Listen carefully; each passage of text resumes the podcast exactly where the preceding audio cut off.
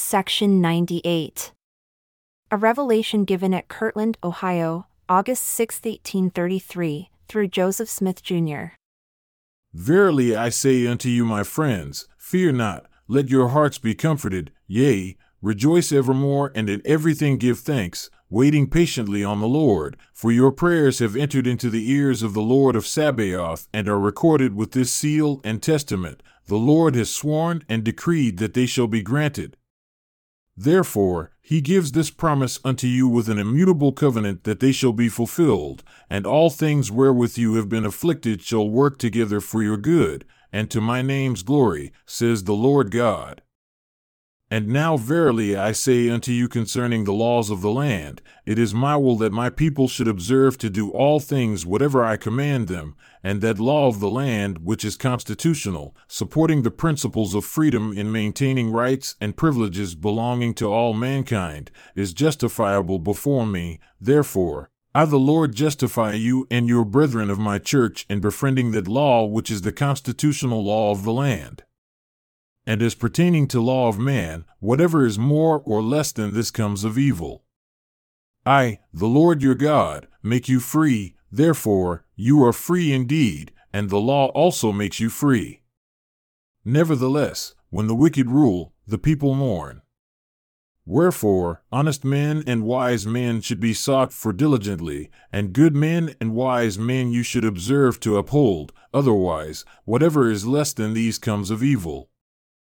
And I give unto you a commandment that you shall forsake all evil and cleave unto all good, that you shall live by every word that proceeds forth out of the mouth of God, for he will give unto the faithful line upon line, precept upon precept.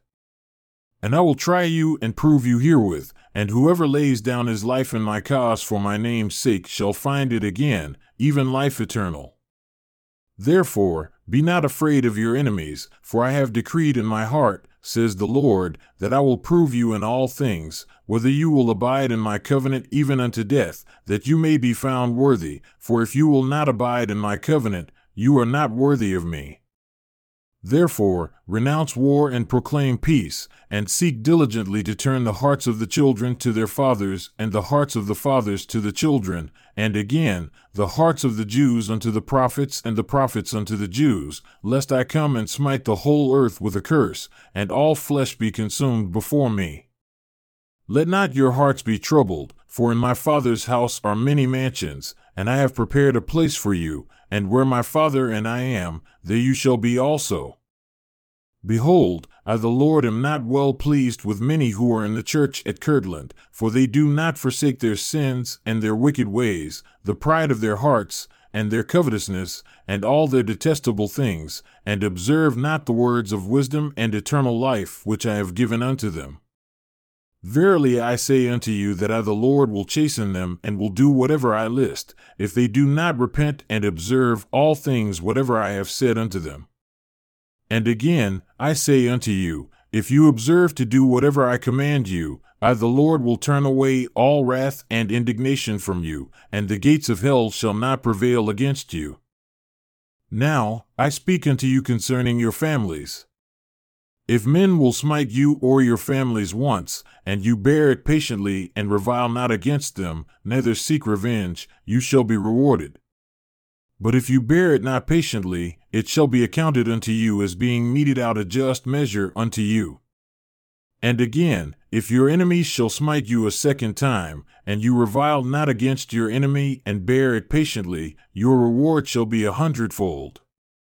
And again, if he shall smite you a third time, and you bear it patiently, your reward shall be doubled unto you fourfold. And these three testimonies shall stand against your enemy if he repent not, and shall not be blotted out. And now verily I say unto you, if that enemy shall escape my vengeance, that he be not brought into judgment before me, then you shall see to it that you warn him in my name that he come no more upon you, neither upon your families, neither your children, nor your children's children unto the third and fourth generation. And then if he shall come upon you, or your children, or your children's children unto the third and fourth generation, I have delivered your enemy into your hands. And then, if you will spare him, you shall be rewarded for your righteousness, and also your children, and your children's children unto the third and fourth generation. Nevertheless, your enemy is in your hands, and then if you reward him according to his works, you are justified. If he has sought your life and your life is endangered by him, your enemy is in your hands, and you are justified. Behold, this is the law I gave unto my servant Nephi, and your father Joseph, and Jacob, and Isaac, and Abraham, and all my ancient prophets and apostles. And again, this is the law that I gave unto my ancients, that they should not go out unto battle against any nation, kindred, tongue, or people, save I the Lord commanded them. And if any nation, tongue, or people should proclaim war against them, they should first lift a standard of peace unto that people, nation, or tongue. And if that people did not accept the offering of peace, neither the second nor third time, they should bring their testimonies before the Lord. Then I, the Lord, would give unto them a commandment, and justify them in going out to battle against that nation, tongue, or people, and I, the Lord, would fight their battles, and their children's battles, and their children's children, until they had avenged themselves upon all their enemies unto the third and fourth generation. Behold, this is an example unto all people, says the Lord your God, for justification before me. And again, verily I say unto you, if, after your enemy has come upon you the first time, and he repent and come unto you praying your forgiveness, you shall forgive him, and shall hold it no more as a testimony against your enemy, and so on unto the second and third time. And as oft as your enemy repents of the trespass wherewith he has trespassed against you, you shall forgive him until seventy times seven. And if he trespass against you and repent not the first time, nevertheless, you shall forgive him. And if he trespass against you second time and repent not, nevertheless, you shall forgive him. And if he trespass against you the third time and repent not, you shall also forgive him. But if he trespass against you the fourth time, you shall not forgive him, but shall bring these testimonies before the Lord, and they shall not be blotted out until he repent and reward you fourfold in all things wherewith he has trespassed against you.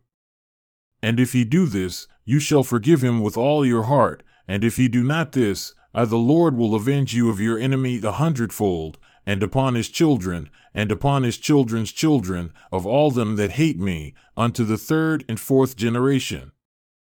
But if the children shall repent, or the children's children, and turn unto the Lord their God with all their heart, with all their might, mind, and strength, and restore fourfold for all their trespasses wherewith they have trespassed, or wherewith their fathers have trespassed, or their fathers' fathers, then your indignation shall be turned away, and vengeance shall no more come upon them, says the Lord your God. And their trespasses shall never be brought any more as a testimony before the Lord against them. Amen.